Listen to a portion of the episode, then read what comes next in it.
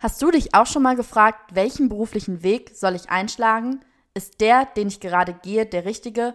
Und wie haben es meine Idole und Vorbilder geschafft, erfolgreich zu werden? Angst anzufangen oder ein fehlender Plan sind dabei völlig normal.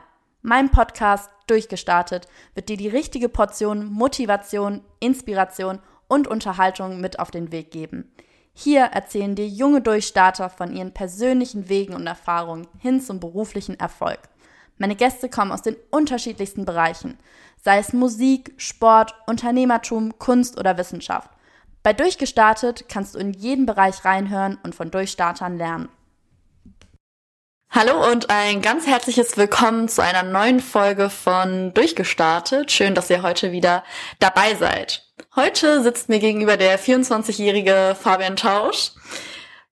Ich freue mich mega, dass es heute endlich mal geklappt hat, dass wir uns persönlich äh, treffen können. Wir kennen uns ja durch, durch Clubhouse, um ehrlich zu sein. Deswegen, bevor ich ein bisschen was über dich erzähle, einmal die Frage vorweg, benutzt du Clubhouse noch? Äh, ist, lebt das noch oder ist es inzwischen tot? Also es gibt Leute, die behaupten, es passiert noch was in Deutschland, aber jetzt sagen wir mal in der Startup- und Tech-Welt, in der ich mich bewege, ähm, benutzt eigentlich niemand mehr und ich gucke ab und zu mal rein, ob nicht doch was passiert, um es dann nicht zu verpassen, aber ich benutze gar nicht eigentlich. Ihr hattet äh, ziemlich lange diesen Bedtime-Talk, durch den ich ja auch auf dich aufmerksam geworden bin. Das Projekt ist dann einfach äh, im Sande verlaufen oder habt ihr euch da irgendwie ein Limit gesetzt, wir machen jetzt so und so vier Abende durch und dann war's das oder wir haben es am Ende 60 Tage am Stück gemacht. Das war dann, wir hätten wahrscheinlich nach 50 aufhören sollen, dann wäre es noch so aufhören, wenn es am schönsten ist. Bei 60 war schon fast nur noch so, ja, machen, äh, ums zu machen. Äh, hätten wir ein bisschen früher aufgehört, wäre es wahrscheinlich ein bisschen cooler gewesen, so vom, vom Feeling her. Aber wir haben irgendwann einfach gemerkt, dass wir es halt, also dass wir nicht mehr viel zu erzählen hatten abends, ne? Weil wir halt erstens jeden Tag gesprochen haben, zweitens war immer noch Lockdown, also man konnte nicht so viel Neues erleben. Und was den Bedtime Talk anfangs ausgemacht hat, war halt, dass neue Leute einfach reingedroppt sind. Das hat halt mit der Zeit, die Clubhouse live war, abgenommen, weil die Leute dann dann schon für sich irgendwie ad acta gelegt haben oder zu sehr mit Benachrichtigungen gespammt wurden, keine Lust mehr hatten ja, dann hat so dieser, dieser Bedtime Talk an Reiz verloren, sowohl für uns als auch für die Zuhörer und dann irgendwann haben wir ihn eingestellt, ja. Ja, schade. Irgendwie, ich weiß auch nicht, bin dann einfach, irgendwann kam so der, der Moment, da war ich einfach nicht mehr auf dieser App. Einfach so. Woran es gelegen hat, kann ich selber nicht sagen, aber irgendwie ist der Hype genauso schnell wie er kam, dann auch wieder abgeappt. Okay, aber ähm, wir wollen ja nicht über Clubhouse heute reden, sondern über das, was du machst. Deswegen für die Leute, die dich nicht kennen, ähm, stelle ich dich einmal kurz meinen Hörern vor. Fabian ist Gründer und Program Director des Netzwerks Young Entrepreneurs Program. Bei YEP geht es vor allen Dingen um das Vernetzen zwischen jungen Gründern und erfahrenen Experten und Investoren aus dem Wirtschaftssektor. Du hast mir eben schon erklärt, das äh, Projekt wurde inzwischen auf Eis gelegt. Das macht nichts, weil wir haben gerade schon gesagt, eigentlich ist es ja cool, auch mal darüber zu reden, wenn ein Projekt gescheitert ist. Bekannt bist du aber vor allen Dingen in der Gründerszene durch deinen 2016 gestarteten Podcast, den sogenannten Jungunternehmer-Podcast. Beim Jungunternehmer-Podcast geht es vor allen Dingen darum, von erfolgreichen UnternehmerInnen zu lernen, Gründerstories zu hören, sich Inspiration für sein eigenes Unternehmen zu holen. Dafür hast du schon super viele spannende Gäste interviewt, beispielsweise Paul Ripke, Kai Diekmann oder Levin Hoto. Inzwischen hast du mit deinem Podcast schon mehrere hunderttausend junge Menschen erreicht und auch motivieren können. Auch die Forbes hat dein Talent erkannt und dich letztes Jahr in der Kategorie 30 Under 30 ausgezeichnet. Fabian, ich weiß, wir haben da schon mal persönlich drüber gesprochen, aber für meine Hörer musst du jetzt leider nochmal erklären, wie das ganze Podcast-Thema bei dir zustande kam, warum du damit angefangen hast. Äh, ja, also erstmal spannend, dass du dir ähm, drei vor allem kreativere Leute rausgesucht hast als Beispiel, die zwar mehr Namen haben, aber jetzt gar nicht mal so unbedingt für die Identität des Podcasts stehen. Also die, die ergänzen die Identität des Podcasts. Ähm, also weder was gegen Paul Levin oder, oder Kai, aber ähm, sind schon die kreativeren Leute, die man vielleicht in der Allgemeinheit bisschen mehr kennen könnte. Ähm, und, und nicht die klassischen Startup-Gründer, die ich äh, normalerweise tatsächlich drin habe. Also sehr, sehr spannend auch, auch zu sehen wie das dann wahrgenommen wird. Ähm, der Podcast hat ursprünglich mal angefangen, also kurz zu mir, ich habe 2015 Abi gemacht, ähm, bin dann nach München gezogen, um Wirtschaftsmathe zu studieren und das war genauso langweilig, wie sich für viele anhört. Habe dann für mich gemerkt, es wird's nicht, also dass ich nicht das jetzt studiere, um dann irgendwo zu arbeiten, obwohl ich da eigentlich keine Lust drauf habe. Habe ich dann umgeschaut, ähm, was man sonst studieren könnte, weil für mich gab's nichts anderes in dem Moment, so weil die Familie schon sehr auf Karriere gepusht hat, in irgendeinem Konzern oder Mittelstand oder so. Und habe dann mich in dem Jahr, dass ich mir Zeit genommen habe, zwischen Wintersemester und Wintersemester, mich auch immer mehr umgeschaut und kam dann durch Zufall aufs Thema Selbstständigkeit, Unternehmertum und wollte einfach mal verstehen, was dazugehört. Und äh, damals, also 2016, bescheuerter damals zu sagen, aber vor fünf Jahren gab es da einfach keine großartigen Inhalte zu. Ne? Also es gab natürlich Gründerszene oder oder andere Sachen als Magazine und und äh, Blogs schon, aber das war immer nur so oberflächlich und ich wollte mal verstehen, was gehört da wirklich dazu und habe dann gesagt, na gut, ich würde gern von Leuten lernen, die da doch ein bisschen äh, mehr Erfahrung haben weil eigentlich gab es nur Online-Coaches, die dir erzählt haben, wie es geht und äh, die damit ihre Kohle verdient haben und nicht die Gründer selbst, die darüber gesprochen haben, weil die haben eigentlich keine Zeit darüber zu sprechen in den meisten Fällen, ähm, dachte ich zumindest. Und dann habe ich den Podcast gestartet, einfach reiner Neugier. Also es war so dieses, ich würde gern verstehen, was die eigentlich alles gemacht haben und was dazugehört, was, was eigenes zu machen. Und irgendwann hat es dann so gewechselt von, ich würde es gern verstehen, hinzu, ich würde gern anderen zeigen, dass die eigentlich auch genauso naiv waren wie, wie jeder, der gerade loslegt ähm, und trotzdem irgendwie ein paar Tipps jetzt schon auf Lager haben, weil die halt ein paar Jahre ihre Unternehmen machen, dass die anderen äh, oder die jungen Gründerinnen nicht ähm, in dieselben Fallen laufen. Und ähm, dieser Mix hat dann am Ende dazu geführt, dass ich den Podcast heute immer noch mache. Also quasi erstmal aus Eigennutzen, aus Eigeninitiative heraus, das Interesse, wie geht das? Und dann hinterher auch anderen zu sagen, okay, ich hab's verstanden. Und wenn ich das, sagen wir mal, verstehe, dann verstehst du das auch und dann kannst du damit auch beginnen. Du ich würde auf jeden Fall nicht behaupten, dass ich es verstanden habe, weil sonst hätte ich es wahrscheinlich auch umgesetzt bisher. Aber äh, ich habe zumindest ein bisschen besseres Verständnis dafür entwickelt und, und gemerkt, dass ich auch halbwegs mit Menschen sprechen kann. Ja, glaube ich auch. Du hast gerade eben schon angeschnitten, deine Eltern waren erstmal ähm, eher Richtung Erfolg und im klassischen Bereich unterwegs, also wollten eher, dass du ja, so wie man es kennt, den, den normalen Weg gehst. Wie war so grundsätzlich das Feedback ähm, von deinem Umfeld oder auch von deinen Eltern, als du gesagt hast, okay, ich mm, lege jetzt erstmal mein Studium beiseite und starte einen Podcast? Ja, also natürlich auf der einen Seite ist ja bei uns in der Generation so Work and Travel und so sowieso ein Ding. Das heißt, es war gar nicht so untypisch, mal ein Jahr nichts zu machen. Dadurch, dass ich aber angefangen hatte und nach paar Wochen schon gesagt habe, okay, ich weiß, ich weiß jetzt schon, dass dieser Studiengang mich nicht begeistern wird. Das war untypisch, weil ich halt recht schnell gesagt habe, diesen Studiengang mache ich nicht und den halt äh, auf Eis gelegt habe und gesagt habe, ich mache jetzt ein Jahr irgendwas anderes und dann gesagt habe, ich mache ein Jahr, probiere ich jetzt Dinge aus und wenn es funktioniert, länger.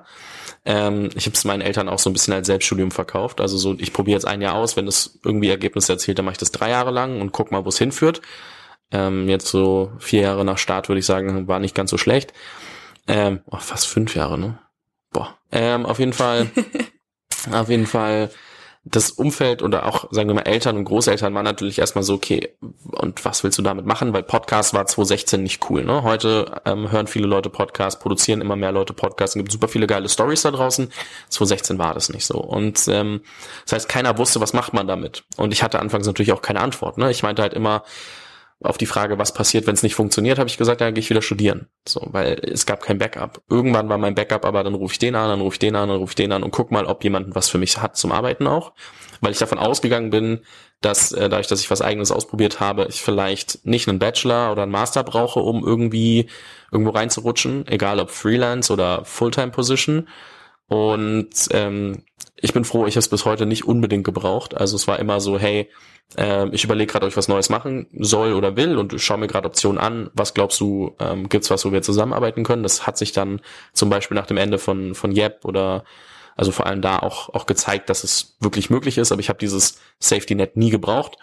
Ähm, um aber nochmal auf die Frage zurückzukommen, wie das Umfeld reagiert. Das Gute am Podcast war ja, dass relativ schnell greifbar war, dass ich nicht zu Hause sitze, Playstation spiele, also nicht nur, ähm, sondern halt auch wirklich ähm, was produziere, was man sich anhören kann. Ne? Also die größte Angst von Eltern ist ja und, und Großeltern und Familie und Freunden ist ja nur, dass du versackst und nicht vorankommst und dich einfach gehen lässt und gar nichts passiert.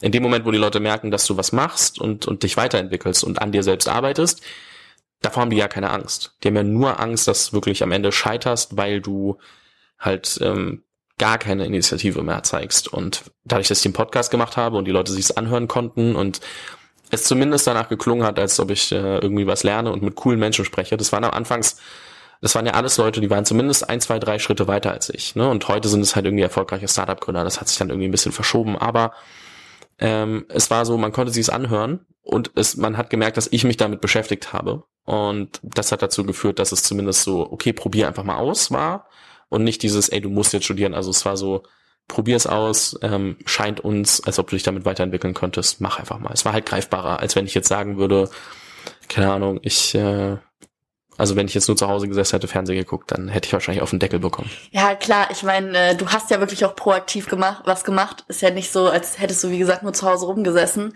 Ähm, ich kann mir trotzdem vorstellen, dass man im ersten Moment als Elternteil sich wahrscheinlich schon so denkt, so, gerade weil du ja auch gesagt hattest, 2016 war das ganze Podcast-Thema noch nicht so im Kommen, dass man sich da als Eltern erstmal überlegen muss, okay, was bedeutet das jetzt genau und wie kann man darauf eine Zukunft aufbauen? Aber du hast es ja selber eben schon gesagt, du hast dir ein Netzwerk dadurch aufgebaut, äh, dass dir keiner so mehr nehmen kann. Du hast Erfahrungen gesammelt und ich glaube, das ist in jungen Jahren so viel mehr wert, als ein Studium, aber das bleibt auch jedem am Ende des Tages äh, selbst überlassen, da zu sagen, okay, was ist für mich vielleicht der richtige Weg oder wie komme ich vielleicht eher an mein Ziel. Du sagtest bereits, du hast am Anfang eher so kleine Gäste dir mit ins Boot geholt. Nichtsdestotrotz musstest du ja irgendwie an die Leute kommen. Wie hast du es geschafft, äh, dir da ohne Namen ein Netzwerk aufzubauen? Ja, also erstmal musste ich überhaupt auf die Idee kommen, einen Podcast zu machen. Ähm, ich hatte so ein paar Monate zumindest im Kopf, glaube so drei, vier, okay, ich würde gern von erfolgreicheren Leuten lernen, wie sie angefangen haben. Und ich bin in der Zeit von München nach Prag gezogen. Das heißt, ich war auch nicht mehr in Deutschland. Ich hatte sowieso ein kleines Budget, konnte also nicht überall hinfahren. Das heißt, YouTube-Videos oder so sind rausgefallen. Blog-Interviews fand ich schon immer langweilig, hätte ich mir selber nie durchgelesen und es wäre so E-Mail hinschicken und E-Mail zurückbekommen, da hätte ich auch nichts von gehabt. Das heißt, ich habe überlegt, okay, was kann sein und dann bin ich durch Zufall auf den Digitale Nomaden Podcast gestoßen. Tim und Sascha, die machen heute was anderes. Ähm, aber habe ich mit denen gesprochen und die mal angeschrieben und die hatten mir halt mal so ein bisschen erklärt, wie Podcast funktioniert und ähm, habe dann auch mit Timo einfach ein Interview gemacht. Also die hatten zu dem Zeitpunkt irgendwie paar tausend Hörer pro Folge, hatten irgendwie 60, 70 Folgen online, glaube ich. Und ich habe mir erstmal in einem Schwung alle Interviews angehört, weil die haben einfach mit Leuten gesprochen, die auf dem Weg sind oder schon äh, geschafft haben, irgendwie von überall aus arbeiten zu können, also digitales Business zu machen, was damals ja auch noch in den, ich sag mal, Kinderschuhen gesteckt hat. Heutzutage ist es ein bisschen ja verbreiteter, remote arbeiten zu können von überall aus. Ähm, auch jetzt natürlich dank der Pandemie, aber ähm, auch vorher schon, aber ein bisschen etablierter. Und ich habe halt gemerkt, dass genau das, was ich eigentlich machen will, nur halt in einem anderen Segment. Das heißt, ich habe dasselbe Ding einfach mit einer anderen Positionierung gebaut, mit deren Hilfe und äh, habe dann als Dank halt auch mit Timo erstmal gesprochen, gefragt so, hey, wie habt ihr denn eigentlich angefangen? Und habe dann ähm, zwei, drei Leute angeschrieben, die bei ihm im Podcast bereits waren oder bei den beiden.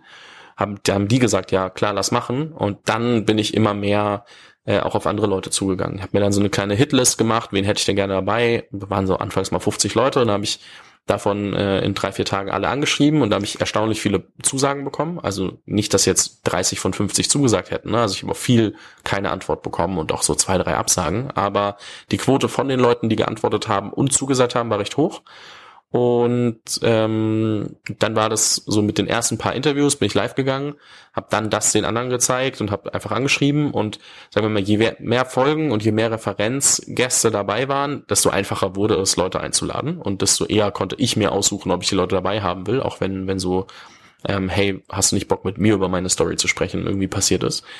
Und ähm, ja, dementsprechend angefangen mit einem Multiplikator in dem Fall, die schon selbst einen Podcast gemacht haben, ein paar andere coole Leute kannten, die ich dann als Referenz nutzen konnte, um zu sagen, hey, äh, willst du nicht auch bei mir dabei sein? Timo war mal dabei, ich hätte aber einen anderen Approach, als du bei denen im Podcast hattest und ähm, so hat sich das dann hochgeschaukelt. Also war das irgendwann mehr oder weniger so ein Selbstläufer, so ein, so ein wie so ein Spinnennetz, was sich so ein bisschen aufbaut oder so dieses klassische Schneeballsystem. Okay, wenn ich den und den habe, der ähm, holt mir vielleicht noch den und den ran, weil er den und den kennt und es wirkt natürlich immer noch mal ein bisschen anders, wenn ich sagen kann, okay, ich habe schon XY interviewt, dann ist das für Personen Z dann nochmal interessanter, wenn sie weiß, okay, XY war halt eben auch schon dabei und dann ist es, glaube ich, auch immer so ein bisschen dieser Effekt, ja, man möchte auch mit dazugehören und auch Teil von etwas sein, das irgendwie schon eine gewisse Größe erreicht hat. Ja, Schneeballsystem ist immer ein gefährliches Wort, aber äh, also ähm, wir, wir reden jetzt hier nicht von irgendwie Pyramidensystem, sondern mehr ähm, ein bisschen äh, diese, negativ der, der Schneeballeffekt, so war das ja. gar nicht gemeint. Ähm,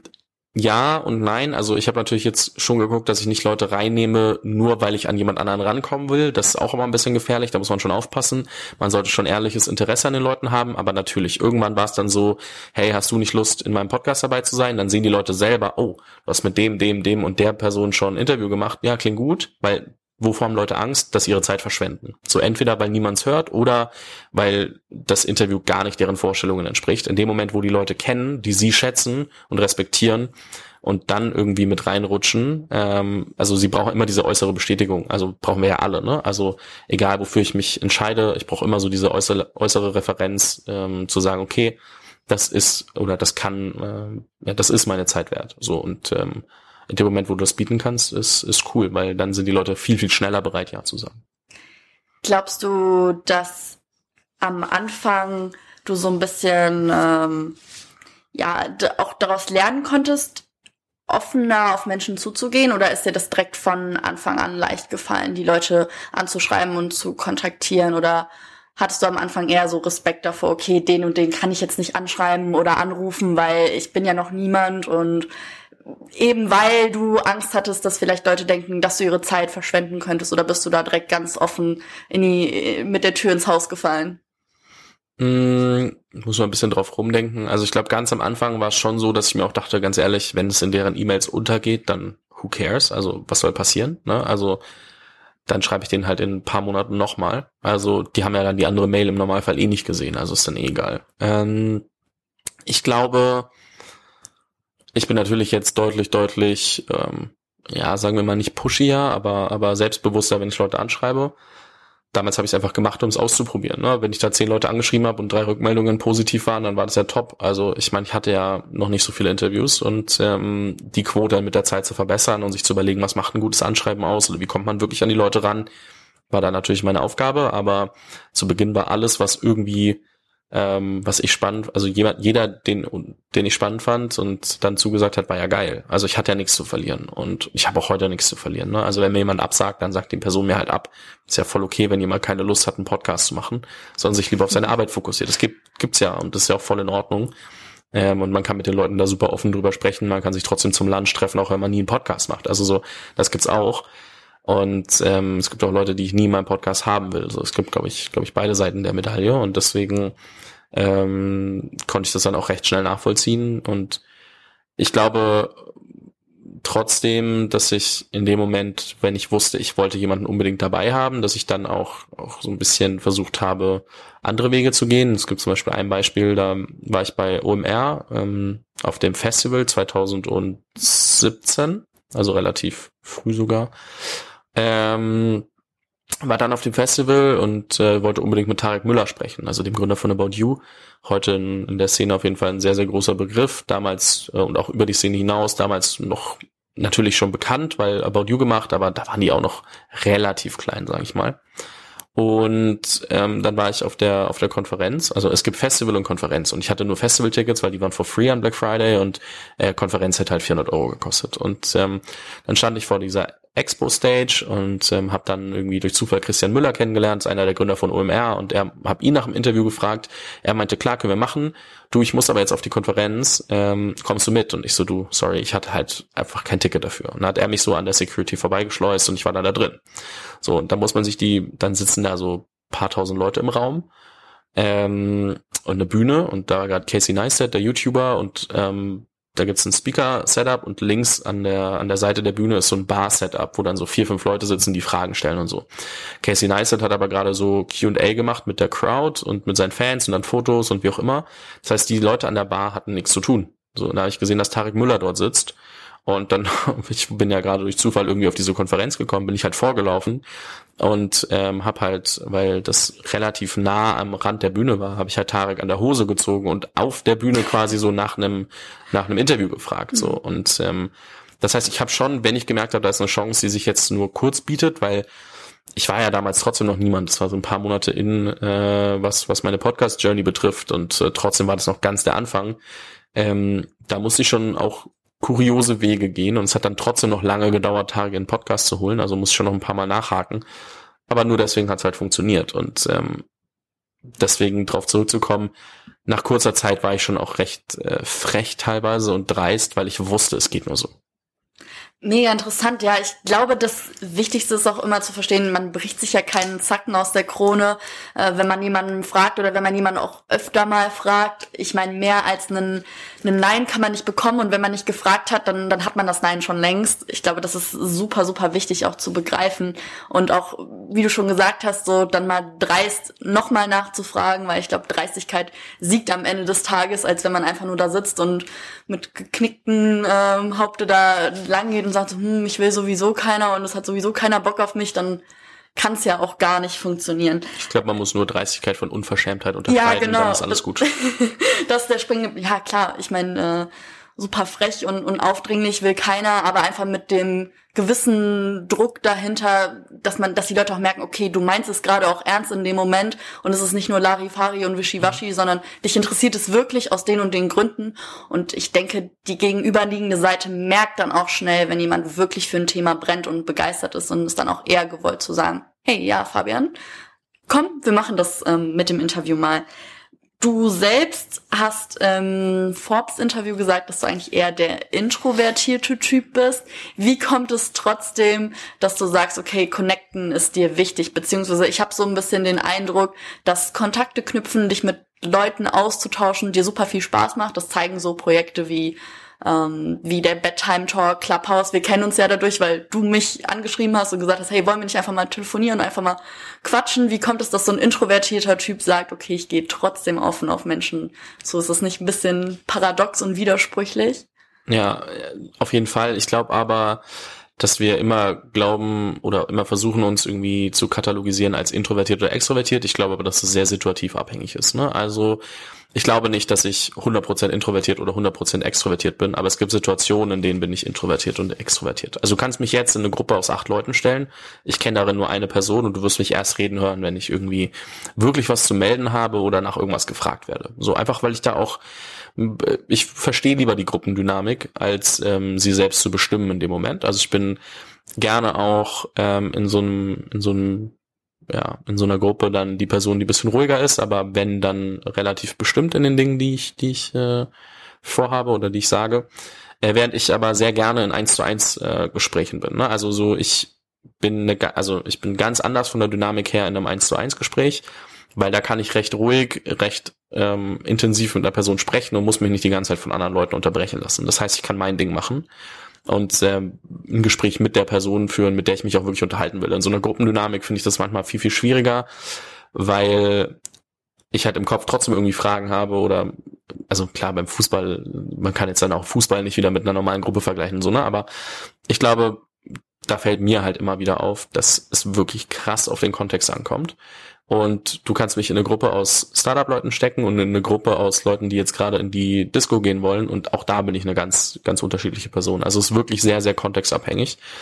Ähm, und ich glaube, das erklärt recht schnell, warum, warum manchmal introvertiert und manchmal extrovertiert. Aber wenn man mich jetzt draußen erlebt, ich bin nicht der Typ, der die Musikbox nimmt, mitnimmt und mit dem Fahrrad oder einfach an die vorbeiläuft und die voll aufdreht. So, das wäre gar nicht mein Ding. Ich bin nicht der Typ, der draußen rumrennt, um Aufmerksamkeit auf sich zu ziehen.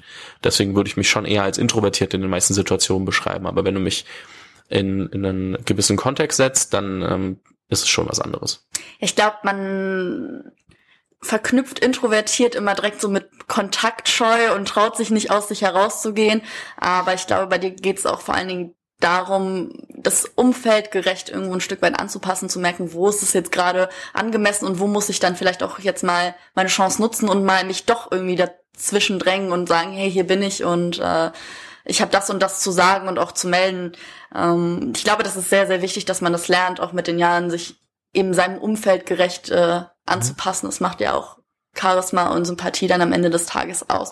Glaubst du, dass das auch vielleicht so ein bisschen dein Geheimnis ist oder was würdest du sagen, warum hat das Podcast-Projekt so gut geklappt? Also du sagst gerade, du bist gut in äh, eins zu eins Gesprächen mit Personen oder war es zur richtigen Zeit am richtigen Ort sein? Warum denkst du, ist dein Podcast äh, erfolgreicher als ja, wir, es gibt so viele Podcasts. Wieso hat das alles so gut geklappt? Was würdest du sagen? Mm, also ich glaube schon, dass das eine ist ähm, Timing-Glück. Also 2016 durch Zufall irgendwie mit einem Podcast angefangen. 2017, 2018 wurde Podcast in Deutschland immer größer. So, ich habe 2017, 2018 Leuten nur erklärt, was Podcast ist, wenn ich sie interviewen wollte und auch den Leuten, die gefragt haben, was ich mache. So, das ist heute ja anders. Das heißt, ich habe halt recht früh angefangen, deswegen ist es jetzt so, oh, der macht das schon seit fünf Jahren. So, ich habe halt auch mal irgendwann meinen Podcast seit sechs Monaten gehabt und keiner wusste, was Podcast ist. Und ähm, das heißt, es war einfach viel Glück, was das Zeitliche betrifft. Und ich habe halt ähm, immer nur Leute eingeladen aus, aus Neugier und nicht aus Reichweitensicht. So, also es gibt ein paar Leute in der Startup-Szene, die wirst du bei mir im Podcast nie sehen, außer ich darf mich wirklich ernsthaft mit ihnen äh, in eine Diskussion ähm, fallen lassen, weil ich auf das, ähm, auch die Selbstbeweihräucherung auch keine Lust habe. Ähm, auch wenn die mir Klicks bringen würden und, und Reichweite, so das ist halt dann doch nicht mein Ding und ähm, das nur deswegen zu machen. Und ich glaube, diese Neugier und Integrität war da, glaube ich, auch relativ wichtig, wobei das irgendwie selbstverherrlichend klingt auch, irgendwie zu sagen, dass das jetzt der Schlüssel ist. Plus, dass ich halt ähm, wahrscheinlich auch äh, halbwegs gut mit den Menschen umgehen konnte und mich im Nachgang immer wieder mit denen unterhalten habe, auch über andere Themen und geguckt habe, ob ich irgendwo Mehrwert stiften kann, was mir lange sehr, sehr schwer gefallen ist, weil was willst du als jemand, der nichts gelernt hat und nur ein bisschen geredet hat mit Leuten, äh, an Mehrwert stiften? Irgendwann war es dann, hey, unterhalte ich mal mit der Person, unterhalte ich mal mit der Person. Mm, das hat dann dazu geführt, dass die Leute mir natürlich auch andere Leute vorgestellt haben und ich Stories gefunden habe, die erstens noch keiner gecovert hat, weil halt keiner aktiv oder wenige aktiv nach den Leuten gesucht haben oder teilweise nicht so tief drin steckten und Bock auf Podcasts hatten. Das ist ja meistens so auch die, die Kombi daraus. Ähm, und ich mich dann lieber mit den unter Leuten unterhalten habe und dann ähm, da auch von profitiert habe, dass andere Leute mir neue Leute vorgestellt haben. Also es gibt super viele Variablen, aber viel ist wahrscheinlich einfach Glück und, und Timing gewesen.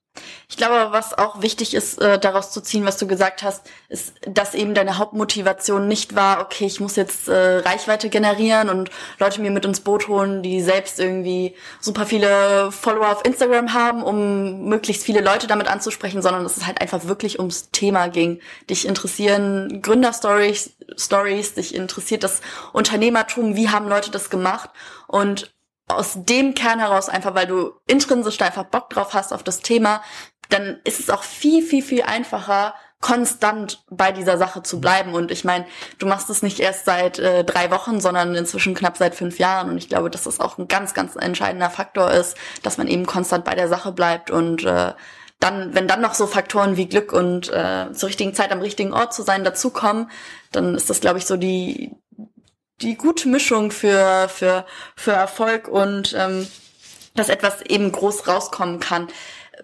Was sind so die Hauptlearnings, die du jetzt so aus deinem Podcasting äh, ziehen konntest? Du hast ja inzwischen knapp 200 Interviews geführt, wie du eben schon erzählt hast. Was kannst du so für dich daraus mitnehmen? Ja, also meistens äh, kochen die anderen Leute auch nur mit Wasser. Das klingt immer so subtil, aber wenn man dann mit Leuten spricht, die einem zehn Jahre voraus sind und man die mal wirklich kennenlernt, dann merkt man, dass die halt einfach auch sehr, sehr lange, sehr konsequent an einer Sache gearbeitet haben. Da spielt dann auch Timing und anderes eine Rolle, auf, auf jeden Fall, ähm, gerade im Startup-Bereich. Ähm, und auch wie schnell bewegst du dich weiter und wie viel traust du dir zu, also wie viel Risiko traust du dich äh, auch einzugehen. Also du kannst super langsam eine Firma, super langsam ist ähm, schwieriger Begriff. Du kannst ähm, organisch eine Firma aufbauen oder halt eben mit, mit Wachstumskapital, aber du musst trotzdem irgendwie Risiken gehen, weil sonst macht es irgendwer anders schneller, besser, wie auch immer. Das heißt, du musst irgendwie gucken, wie du deine Situation verteidigst. Trotzdem kochen die alle mit Wasser, weil die wussten nie, worauf sie sich einlassen, als sie angefangen haben. So, die haben ja genauso wie du und ich und jeder, der da draußen zuhört, irgendwann mal angefangen und sich auf irgendwas eingelassen. So, die sind nur diesen Step gegangen, zu sagen, okay, das ist so weit außerhalb meiner Komfortzone, egal, ich mach's trotzdem. So, und das finde ich super spannend, weil ich gerade zum Beispiel immer wieder in einer Situation stecke, wo ich überlege, was mache ich als nächstes und mir, mir angucke, okay, das ist meine aktuelle Situation, ich habe das und das vielleicht erreicht und ähm, kenne jetzt die und die Person.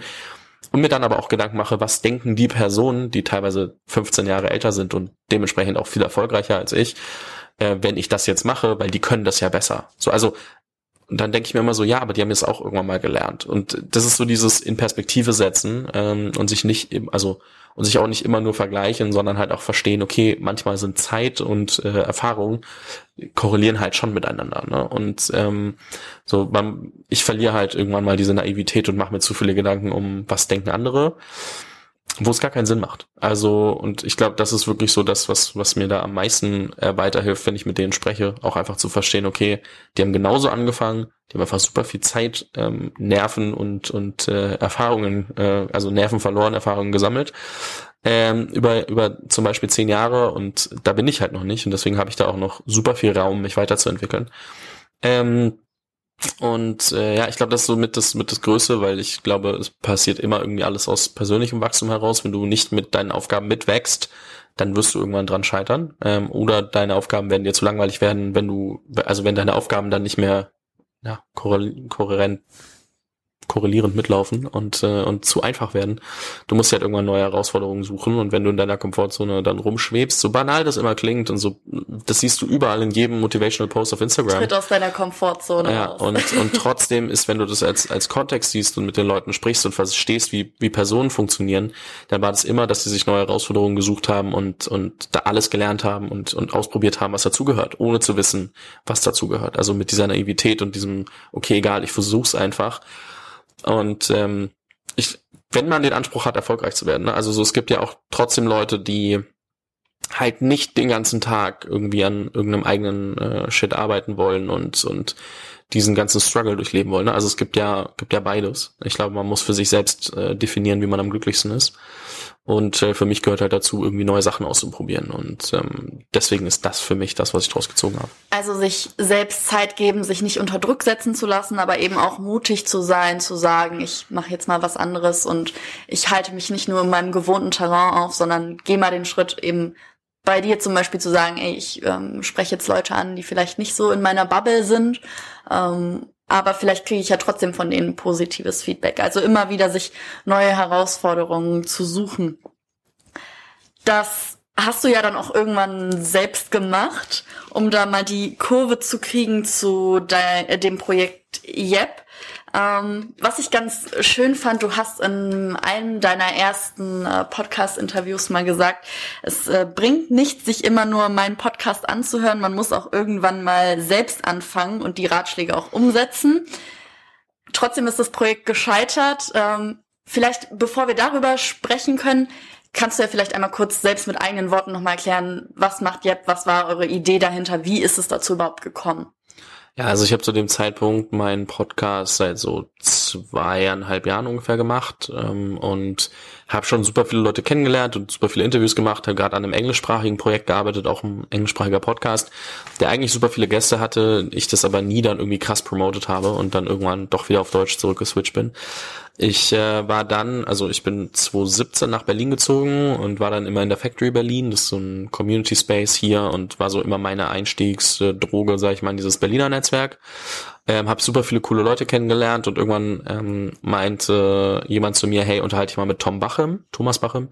Der hat äh, die Code University gegründet und der ist ein super cooler Typ und ich glaube, ihr tickt sehr ähnlich. Und ähm, ganz kurz, die Code University ist so ein ist quasi eine Uni, eine private Hochschule, ähm, Tech-Uni, wo du am Ende Software Engineering, Interaction Design und Product Management studieren kannst. Also alles, was du später brauchst, um digitale Produkte in einem Startup bauen zu können.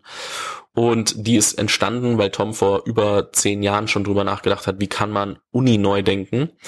Was machen die? Ähm, am Ende studierst du, du hast auch Professoren und gibt auch so Vorlesungen, mäßige Sachen, aber eigentlich baust du an eigenen Projekten und baust zum Teil bauen Leute ihre eigene Firma, zum Teil bauen sie immer wieder neue Projekte, einfach aus Spaß ähm, um dann ihre Noten zu bekommen. Also du wirst anhand dessen bewertet, was du auch wirklich umgesetzt hast. So und deswegen, ähm, ich fand es ganz spannend, weil es halt neu gedacht war, habe mich mit ihm zusammengesetzt und irgendwann kam wir auf die Idee und er hatte mich angerufen und meinte so, hey du, ich überlege hier ähm, so ein Netzwerk für junge Gründer aufzubauen und sowas wie die Code ähm, für junge Gründer, weil es gibt so viele Leute, die halt nicht mehr studieren wollen oder direkt was eigenes ausprobieren und die haben aber kein klassisches Umfeld, so von wegen, die, es gibt ja keine oder es gibt natürlich Entrepreneurship, dass man studieren kann und so, aber es gibt nicht so dieses ähm, erfahrene Gründer helfen jungen Gründern, äh, die helfen sich gegenseitig, man kriegt immer, immer wieder Experten mit mit einem äh, zu einem gewissen Thema, dass man auch auch da dazu lernt.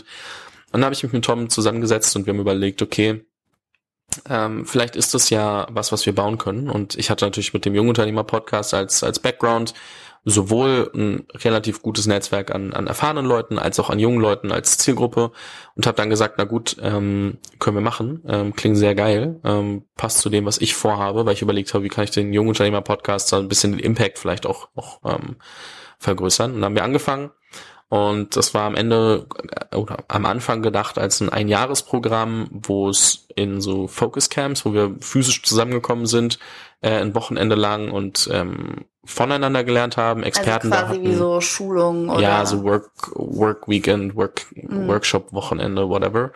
Ähm, wo wir, also wir haben jedem einen persönlichen Mentor mitgegeben, also einen erfahrenen Gründer, und echt ein solides Setup, würde ich sagen. Dann ähm, gab es eine Accountability Group, äh, wo die Leute in so fünf, sechs Leuten, äh, fünf, sechs Personengruppen voneinander immer wieder ähm, alle zwei Wochen berichtet haben, was so gut gelaufen ist, was nicht, dass man aus den Fehlern anderer lernt.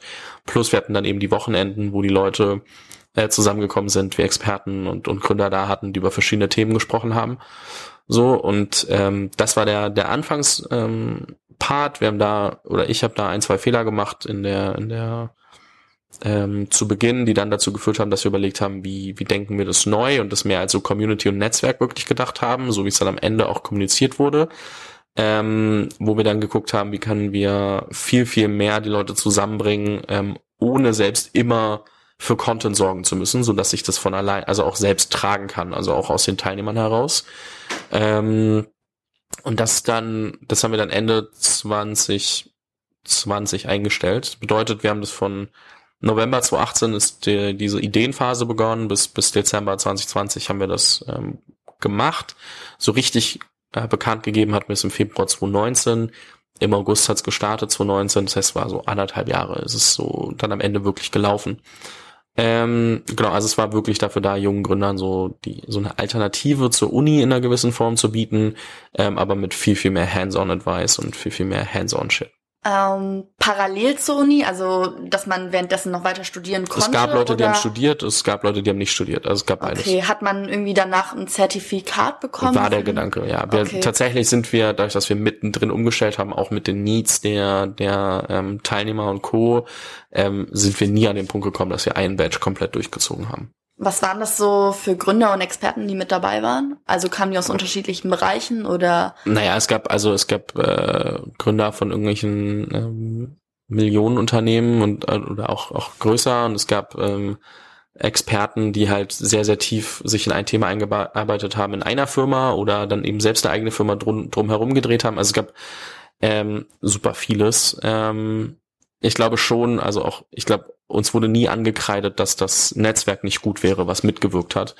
Ähm, uns wurde immer die Orga angekreidet. So, und da finden wir wahrscheinlich auch den Fehler, denn ähm, ich per, also äh, ich persönlich war halt natürlich hauptverantwortlich so und ähm, habe das, das ganze Ding ähm, geführt. Ich war, bin aber tatsächlich, und, und das war auch eins der größten Learnings, ich bin keine Person, die sich 60 Stunden die Woche hinterm PC klemmt und irgendwie Sachen abarbeitet. Und ich bin auch nicht der Typ, der mega viele Strukturen schafft. Und ähm, das in der Kombination oder so, dadurch, dass ich dann schon, sagen wir mal, alleine Gründer war, ich hab, wir hatten dann noch ähm, eine, eine Mitarbeiterin eingestellt, ähm, die dann auch eigentlich viel mehr sich um den operativen Kram kümmern sollte. Ich persönlich, aber das war ein bisschen zu früh, ich persönlich war noch nicht bereit, darüber nachzudenken, äh, oder über überhaupt zu greifen, was passiert eigentlich gerade alles, sondern und und was muss wie strukturiert werden, sondern ich musste überhaupt eigentlich mal dieses Programm überhaupt äh, erdenken und dann dann ergeben sich daraus die Aufgaben. Das heißt aber, wir haben zu früh eingestellt und ich war noch nicht bereit, eine Person zu führen. Was dann am Ende einfach geclincht hat, weil das, das funktioniert halt nicht. Ähm, So ich persönlich war nicht bereit, alles zu delegieren, weil ich gar nicht wusste, was zu delegieren gibt und gleichzeitig war ich nicht bereit, das äh, final durchzustrukturieren, weil wir noch in dieser Findungsphase waren. Und da gab es ein paar Punkte, die einfach dazu geführt haben, dass uns das angekreidet wurde, dass dieser operative Apparat nicht funktioniert hat, äh, was 100% mein Verschulden war, weil ich dafür nicht, äh, also mich nicht schnell genug persönlich dafür weiterentwickelt hat, hatte. Und ähm, so ist es dann am Ende an, an solchen Themen zugrunde gegangen. Ich glaube, es ist auch gar nicht schlimm, äh, wenn man das eben für sich selbst reflektieren kann und sagen kann, so, hey, das und das hat jetzt gerade nicht gut geklappt und äh, ich war einfach in dem Moment noch nicht so weit. Dafür weißt du ja jetzt, was du beim nächsten Mal anders machen musst, solltest. Gäbe es die Möglichkeit zu sagen, okay, wir ähm, holen das ganze Projekt nochmal noch mal raus und machen das mit dem Wissen, was wir jetzt quasi haben, starten wir das Ganze neu? Oder ist es eher so, dass du sagen würdest, okay, wenn du etwas startest, dann komplett eine neue Idee und ein komplett neues Projekt?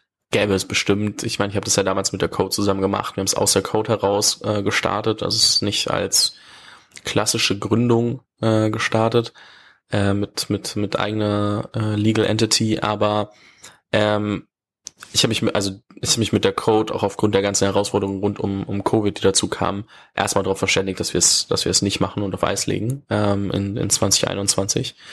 Und ich persönlich würde jetzt nicht alleine hingehen und, und das nochmal von null bauen. Mm, ich glaube, dass wir solche Programme und, und äh, Netzwerke in den nächsten Jahren immer öfter sehen werden. Ähm, und ich kriege auch immer wieder Anfragen von Leuten, die jetzt genau sowas bauen und wissen wollen, was denn damals eigentlich schiefgelaufen ist. Damals, also was halt bei Yep schiefgelaufen ist. Und ähm, bin auch sehr bereit, darüber zu sprechen, was ich falsch gemacht habe und, und was dann nicht gelaufen ist. Ähm, ich glaube aber trotzdem nicht, dass ich es machen werde. Also ich werde bestimmt irgendwie, also vielleicht in irgendeiner beratenden Rolle versuchen weiterzuhelfen bei den Leuten, aber ich persönlich glaube trotzdem nicht, dass ich es machen werde. Warum? Ähm, weil ich mich trotzdem noch in den, in den Denkmustern bewege, die ich damals hatte und das halt nicht völlig neu denken kann gerade. Mhm. Und ähm, selbst wenn ich reflektiert habe, was nicht funktioniert hat, ähm, habe ich meine Denkmuster ja, oder auch meine, meine Gedankengänge bis zu einem gewissen Grad durchdacht. Und ich fange nicht bei Null an. Das heißt, ich puzzle das nicht von Null auf zusammen und äh, bin nicht so komplett frisch, wenn ich in diese Idee reinstarte, was mich wieder immer wieder zu so einem ähnlichen System bringen wird.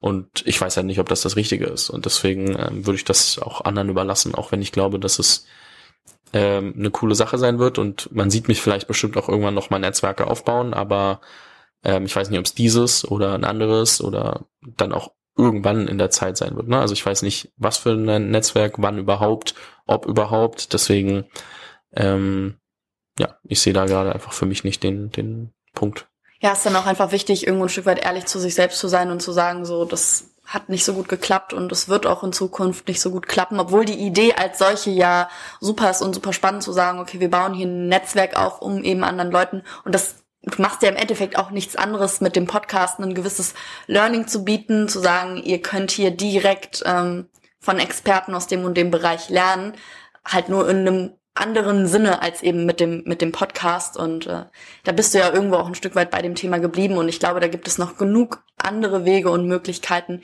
wie man Leuten äh, dieses Wissen eben näher bringen kann, wie man Leute zusammenbringen kann. Vielleicht wird es irgendwann eine neue Social Media Plattform, wer, wer weiß es. Das glaube ähm, ich nicht. Also nicht bei mir zumindest. Ist das Programmieren nicht so deins? Nein. Okay. Ja, ich habe gerade schon gemerkt mit der Technik äh, äh, war, war ein bisschen komplizierter, aber das äh, Interessant. Äh, bleibt natürlich unter uns. Baue ich, äh, baue ich mein neues Studio, ähm, hab's beim ersten Interview vergeigt und werde beim zweiten direkt wieder angekreidet. Toll. nee, ich bin, ich bin ja voll happy, dass ich heute mal nicht die äh, Technik aufbauen musste. Meine Hörer freuen sich bestimmt auch, weil der Sound definitiv besser sein wird als bei mir, aber ähm, ich kann schon mal vorweg sagen, das wird nicht so gut bleiben. nee, wo wir jetzt gerade beim Thema äh, Scheitern waren und Learnings und ähm, dass man eben auch aus, aus Rückschlägen lernt. Äh, vielleicht auch die Frage, lief beim Podcasten, am Anfang lief es relativ gut, gab es auch mal Phasen, wo die Hörerzahlen zurückgegangen sind oder du so ein bisschen den Wurm drin hattest oder lief das alles glatt in einem durch? Mm, auf keinen Fall. Also es gab einmal, also es gab diese, diese Anfangsphase, wo ich halt drei, vier Interviews die Woche gemacht habe, einfach weil ich hatte eh nichts Besseres zu tun. Ähm, dann aber auch gleichzeitig ähm, so nach anderthalb Jahren hatte ich ja gesagt, habe ich mich mit viel mit englischen Themen auseinandergesetzt und super viele Leute kennengelernt und auch so 25 Interviews auf Englisch oder 30 aufgenommen. Ähm, sehr, sehr starke Leute. Dann gedacht, okay, ich äh, pausiere Deutsch, mach Englisch. Ähm, mein Anspruch war aber immer, mit den Leuten persönlich zu sprechen und ähm, bin dann oft auch zu den Leuten geflogen. Das war relativ geldintensiv, sage ich mal. Und ähm, das hat natürlich dazu geführt, dass, also gerade international, dass ich halt auf der einen Seite sehr viel unterwegs war, plus Konferenzen, so Startup-Konferenzen, wo ich recht viele Leute kennengelernt habe auch, die dann zum Beispiel in meinem Podcast gelandet sind. Ähm, plus irgendwie den, den deutschen Podcast am Anfang noch war aufrechterhalten. Das hat dann irgendwann dazu geführt, dass ich komplett durchgedreht bin, weil ich halt so von ähm, März bis ähm, November, Ende Oktober halt durchgängig unterwegs war. Ich habe in der Zeit dann irgendwie so 50 Flüge, 100 Zugfahrten, ähm, 150 Reisetage. Das hat einfach dazu geführt, dass ich halt die ganze Zeit unterwegs war und da habe ich halt auch dementsprechend von November, Dezember bis Februar, März wirklich Pause gebraucht und ähm, runterfahren müssen. Und das habe ich zwei Jahre am Stück gemacht, bin aber dann irgendwie schon ein bisschen äh, mental durchgedreht. Und ähm, deswegen war es so, dass ich in den Deutschen pausiert hatte, Englisch vorbereitet, habe dann also mal so ein halbes, dreiviertel gar nicht gepublished, habe dann Englisch gepublished, aber nicht so gepusht, wie ich das vorhatte. Ähm, und dann kam eben Yep parallel, das lief ja auch nicht direkt irgendwie optimal, dadurch war ich dann dadurch noch äh, getriggert ähm, und, und musste mich auch um diese Probleme erstmal kümmern, muss man ja auch bisschen priorisieren können. Und ähm, das hat dann dazu geführt, dass ich zwar immer wieder Interviews veröffentlicht hatte auf, auf Englisch lange Zeit, ich habe aber erst Anfang 2020 wieder meinen deutschen Podcast aufgegriffen. Ne? Also es war so eine Zeitspanne von, sagen wir mal, Mitte, Ende 2018 bis Anfang 2020, wo ich auf Deutsch nichts veröffentlicht hatte. Ähm, oder nur sehr, sehr wenig. Und ähm, habe dann natürlich einen Drop in den Hörerzahlen gemerkt. Also wenn du ein, über ein Jahr keine, keine Folge veröffentlichst auf dem Feed, dann klar, äh, deutlicher Drop in den, in den Podcast-Zahlen. Seitdem geht's auch eigentlich gut wieder hoch, aber also auch mit noch mehr Fokus und Konsequenz in dieser ganzen Startup-Szene. Das heißt, also ist auch eine, die Wahrnehmung meiner, meiner Person in der Startup-Szene hat sich extrem verstärkt, auch wenn ich dadurch ein paar andere Hörer verloren habe, weil die mehr so dieses, ich nenne es mal oberflächlicheres Unternehmertum äh, wollten und nicht so tief in die Startup-Szene reinzugehen. Ähm, nichtsdestotrotz habe ich für mich dadurch noch mal mehr meine Positionierung gefunden, wo ich auch mehr Spaß dran habe. Und ähm, deswegen glatt lief da, ähm, also ich kann mich nicht beklagen und es ging immer bergauf in einer gewissen Art und Weise, aber nicht immer nur an Zahlen gemessen oder immer nur an wie viele Folgen veröffentliche ich, sondern viel mehr in meinem persönlichen Wachstum. Und äh, deswegen Zahlen ähm, sind schon immer wieder auch gedroppt durch durch äh, verschiedene Entscheidungen, mal nichts zu publishen, mal nischiger zu gehen, trotzdem noch mal. Ähm, aber damit habe ich mich trotzdem nicht unbedingt aus dem Konzept bringen lassen. Ja, mega wichtig zu verstehen. Es geht am Ende des Tages nicht immer unbedingt nur um Zahlen, um um diesen Erfolg, den man auf dem Blatt Papier sieht, sondern eben auch aus den Erfahrungen, die man sammelt, dass man das jedes Mal auch immer wieder als Erfolg für sich selbst sieht, auch wenn Zahlen runtergehen oder man ein Unternehmen gerade gründet und es nicht so ankommt, nicht so aufgenommen wird, dass man eben jeden Rückschritt irgendwo ein Stück weit auch gleichzeitig wieder als Erfolg und nicht als Verlust dann eben an der Stelle auch sieht.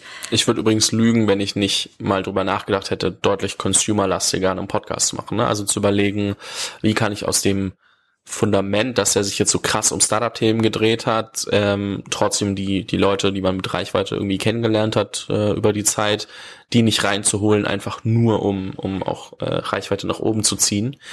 Ähm, und du hast ja am Anfang auch, auch wahrscheinlich noch am, die am Reichweiten stärksten Leute angesprochen, ähm, mit Kai Diekmann, Paul Rübke, Levin Hoto und ähm, das dann in so einem Format in Kooperation mit Logitech dazugekommen, so ein kreativerer Partner, aber ich glaube, dass man von kreativen Menschen super viel lernen kann, auch fürs Unternehmertum und, und für Startups und viele davon machen ja auch inzwischen eigene, eigene Businesses. Ähm, nur äh, wollte ich dann nicht, also ich hatte zwischenzeitlich überlegt, komplett äh, immer mehr so kreative, reichweitenstarke Leute reinzunehmen und habe mich da aber dann auch ähm, vorhüten müssen, weil es einfach trotzdem meine Marke komplett verfälscht hätte und es hätte halt keinen Sinn gemacht. Mhm. Ja, ganz witzig, weil äh, ich mir die drei ja am Anfang rausgesucht hatte, weil das ja auch irgendwie eher so mein Thema ist. Kreativität und als so dieses klassische Gründerdasein. Äh, deswegen daher vielleicht der Gedanke, mhm. warum ich mir die drei jetzt irgendwie rausgepickt hatte, weil es auch einfach vom Namen her so die drei Leute waren, die mir als erstes da auch irgendwo ein Stück weit was ähm, gesagt hatten. Ähm, du hast es gerade schon mal kurz angesprochen. Du bist ja von Logitech gesponsert. Wie lief das Ganze so ab? Sind die auf dich damals zugekommen? Bist du auf die zugekommen? Kann man inzwischen vom Podcasting leben? Ähm, wie läuft das Ganze ab? Ähm, also ich habe irgendwann mal auf einem Event in Amsterdam, ich glaube 2018, den weltweit Geschäftsführer von Logitech kennengelernt und das war gerade noch so diese Phase, wo ich dieses äh, englische Thema gestartet habe, äh, weil ich da super viele spannende Leute kennengelernt habe und bin dann ein, zwei Monate später nach Lausanne geflogen, weil die dort ihr Headquarter haben. Ähm, Bracken ist zwar Amerikaner, aber logischerweise, wenn Logitech das Headquarter in der Schweiz hat, regelmäßig dort. Und habe dann mit ihm dort ein Interview aufgenommen und hatte ihn ein paar Monate später nochmal angeschrieben wegen einem anderen Thema, wo ich eine Idee hatte. Habe mich dann mit seinem Europachef getroffen, um, um so ein paar Ideen auszutauschen, auch einfach mal zu verstehen, wie die ticken. Und bin dann immer wieder oder so zwei, dreimal mit wirklich konkreten Ideen hingegangen und die waren dann halt aber trotzdem nicht passend zu, zu Logitech ähm, und zu meiner Marke. Also es wäre schon viel, dass man noch drumherum hätte bauen und aufpauschen müssen, einfach nur um ähm, überhaupt so ein, diese Idee umsetzen zu können. Und wir haben dann irgendwie gesagt, okay, lass mal was Kleineres finden, womit man startet. Das war dann irgendwie zwölf Episoden ähm, Just Create, also Podcast-Format mit kreative, also erst mit Unternehmern ähm, in einem bisschen anderen Fragenstil und dann später mit kreativen Leuten, weil wir es auch gemerkt haben, dass es besser dazu passt. Und ähm, dementsprechend habe ich da quasi jetzt äh, zwölf Episoden im Jahr, die von Logitech gesponsert sind. Ähm, aber ja, das ist äh, grundsätzlich mal so, der, der Deal kam halt zustande mit über, wann haben wir den unterschrieben? Zwei Jahre, nachdem ich mit denen das erste, also mit, mit Bracken das erste Mal gesprochen habe. Da steckte schon viel Zeit drin und es ist schon meine Idee auch gewesen. Also irgendwann kam so, lass uns doch mal überlegen, wie können wir was zusammen machen, weil ich mich so viel mit denen unter, also beschäftigt hatte und getroffen hatte, einfach nur um mal zu verstehen, wie die ticken und ich die cool fand. Und dann haben wir halt gesagt, okay, lass uns doch irgendwie was draus machen. Und ähm, äh, ja, man kann vom Podcast leben. Ähm, ich könnte auch deutlich mehr Werbung in meinen Podcast verkaufen. Mache ich aktuell nicht. Kann sein, dass sich das ändert, je nachdem, wie ich das äh, spannend finde ähm, dann äh, könnte ich wahrscheinlich alleine vom Podcast ähm, mehr, also auch Team und Co. bezahlen. Äh, Gerade mache ich schon noch immer Beratungsprojekte nebenher im, im Content-Bereich, im Startup-Bereich, aber ähm, genau, also grundsätzlich sind, ist der Podcast mein Hauptding und da gibt's noch ein paar Kleinigkeiten nebenher. Also war es so der gemeinsame Austausch, das gemeinsame Miteinander, was euch dann so ein bisschen dazu ja. geführt hat, zu sagen, okay, wir kooperieren jetzt an dieser Stelle. Ähm, du sagst auch, ja, es gibt bestimmt noch mehr Möglichkeiten, da mehr Geld äh, rauszuholen, indem man noch mehr Werbung schaltet und noch mehr hier, noch mehr das. Ähm, also noch mehr, um zu definieren. Ich mhm. mache abgesehen von den Logitech-Episoden keine Werbung. Äh, das heißt, man hört nur in den Logitech-Episoden kurz Just Create Power bei Logitech in Blue, also der Mikrofonmarke, die die aufgekauft haben. Aber da gibt's nicht mal eine Minute oder so zwei Werbeblocks, sondern das ist wirklich alles. Äh, plus, sie sind dann irgendwo im Branding, in, in den Socials genannt, wenn ich aus diesem Interview heraus was, was pushe.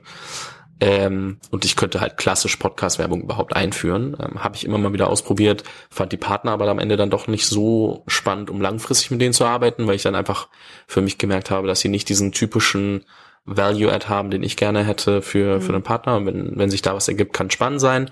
Ähm, deswegen gibt's aber derzeit auch keine Werbung, auch weil ich mit denen, die spannend finde, trotzdem noch nicht drüber geredet habe. Hm, verstehe ich. Ja, es ist auch, ich glaube, wichtig, um halt auch irgendwo ein Stück weit authentisch zu bleiben, dass man sagt, so, ich äh, verbiege mich jetzt an der Stelle nicht und gehe da irgendeine Kooperation ein, wo ich am Ende des Tages sowieso gar nicht hinterstehe, wo meine Hörer vielleicht auch keinen, keinen Nutzen draus, draus ziehen mhm. können. Also es würde jetzt wenig Sinn machen, wenn du jetzt für irgendeine Beauty-Firma da ähm, äh, Werbung äh, schalten würdest. Ähm, am Ende des Tages ähm, hätte ich noch eine letzte Frage an dich. Und zwar, wir haben jetzt schon ähm, ja viel darüber gesprochen, dass es eben darum geht, ja aus der Komfortzone auszutreten, dass man eben was Eigenes anfängt. Hättest du drei Tipps, die du vielleicht kurz und knackig noch jungen Menschen mit auf den Ge Weg geben möchtest, die sagen, okay, ich möchte jetzt auch gerade ein eigenes Projekt starten, sei es dann ein Buch, ein Podcast oder eben ein Unternehmen zu gründen. Drei äh, wichtige Sachen, bevor ähm, ja, du sie raus in die, die weite Welt des äh, eigene Projekte starten schickst? Hm, ich glaube, das erste ist, ähm, sich nicht zu viel Gedanken um die Meinung anderer zu machen. Also wenn Freunde und Familie oder ähm, entferntere Bekannte irgendwie anfangs mal belächeln, nur weil du was anfängst. Ähm, ich glaube, so fängt jeder an. So, also es ist schon oft so, dass ähm, die nicht direkt verstehen können, warum du das machst, warum das vielleicht cool ist und welchen, welches Ausmaß das annehmen kann, warum, wenn du das mal durchziehst. Und ich glaube, wenn man sich da direkt aus dem Konzept bringen lässt, ist halt super schwierig. Muss man auf jeden Fall ähm, sich selbst auch ein bisschen von distanzieren können. Da nicht zu verwechseln mit der Markt hat da gar keinen Bock drauf. Ne? Also wenn man so, ähm, also nur weil es, also es gibt bei, bei gerade bei Startups, wenn du wenn du ein Produkt baust Und ähm, es gibt einfach nach monatelanger langem Versuchen niemanden, der für dein Produkt bezahlen will, zum Beispiel. Nehmen wir mal an, du machst kein Social Media. Ähm, dann solltest du dir vielleicht Gedanken machen, ob das der Markt überhaupt will und da den Markt an den Markt anpassen. In dem Podcast-Bereich bei mir war es zum Beispiel aber auch gut, nicht nur auf den Markt zu hören, weil da gab es noch nicht wirklich Podcasts. Das heißt, wenn ich jetzt nur Marktanalyse gemacht hätte, wäre Podcast vielleicht nicht das Ding gewesen. Ähm, aber ich hätte, hätte ich mich von meiner Familie aus dem Konzept bringen lassen oder von anderen Freunden, dann wäre das auch doof gewesen. Und heute kommen dann immer mehr Leute und sagen, hey, voll cool, was du machst. Ähm, deswegen, ich glaube, das ist eine, sich so ein bisschen von, von Feedback detachen, also weder zu sehr hochhypen lassen noch runterziehen lassen, so dass man, dass du guckst, dass du in deiner Mitte bist bei dem Ganzen ähm, dass du dich nicht von, von nur von Zahlen und Geld leiden lässt. Also wenn du Dinge machst, weil sie einfach nur Kohle bringen können in Zukunft, egal ob es ein TikTok-Account ist, ein YouTube-Account oder irgendeine Firma, wirst du es im Normalfall nicht durchstehen, wenn du dich nicht in diese ganze Journey verliebst, weil da werden so viele Hindernisse kommen, wo du denkst, ist es das wirklich wert, nur für die Kohle? Ähm, wirst du oftmals Nein sagen. Boah, und das dritte, ähm, ob es jetzt, äh, keine Ahnung, mir fällt gerade nichts Drittes ein, aber ähm, es sind so mal die ersten, die ersten zwei Sachen, die mir direkt in den Kopf kommen. Ja, die Balance äh, zu finden zwischen, okay, so viel Feedback lasse ich überhaupt erstmal an, an mich ran, ist, glaube ich, super, super schwierig, weil da es kommt so viel täglich an Informationen auch auf einen zu und da zu entscheiden, was ist jetzt für mich wirklich wichtig und wirksam und äh, was ist absolut, äh, was, worauf sollte ich vielleicht in dem Moment nicht hören. Ich glaube, das ist unglaublich schwer, das äh, herauszufiltern, aber irgendwann äh, ja, entwickelt man da wahrscheinlich einfach ein Gespür dafür und dann am Ende des Tages zu sagen, okay, ich äh, berufe mich jetzt nicht nur auf, auf Zahlen und Geld, sondern eben auf das, was mich motiviert, von innen heraus, was mich begeistert und äh, da eben seine Energien und seine Motivation irgendwo ein Stück weit herauszuziehen. Fabian, Vielen lieben Dank heute nochmal für deine Zeit. Äh, dass, obwohl du ja schon so viele äh, Interviews hattest, du dir trotzdem nochmal Zeit für mich nehmen konntest. Ähm, hat auf jeden Fall Spaß gemacht und ich hoffe dir auch. Und ähm, ich hoffe, wir hören uns bestimmt irgendwann nochmal. Davon gehe ich aus. Ähm, vielen lieben Dank dir. Hat mir sehr viel Spaß gemacht. Und wenn es irgendwelche Fragen gibt, äh, LinkedIn, Instagram, whatever. Ja, funktioniert ja, genau. Alles. Also ich verlinke auf jeden Fall für alle meine Hörer nochmal deine, deine ganzen Kanäle und ähm, deinen Podcast natürlich auch dass man da mal äh, reinhören kann. In diesem Sinne, tschüss zusammen. Ciao.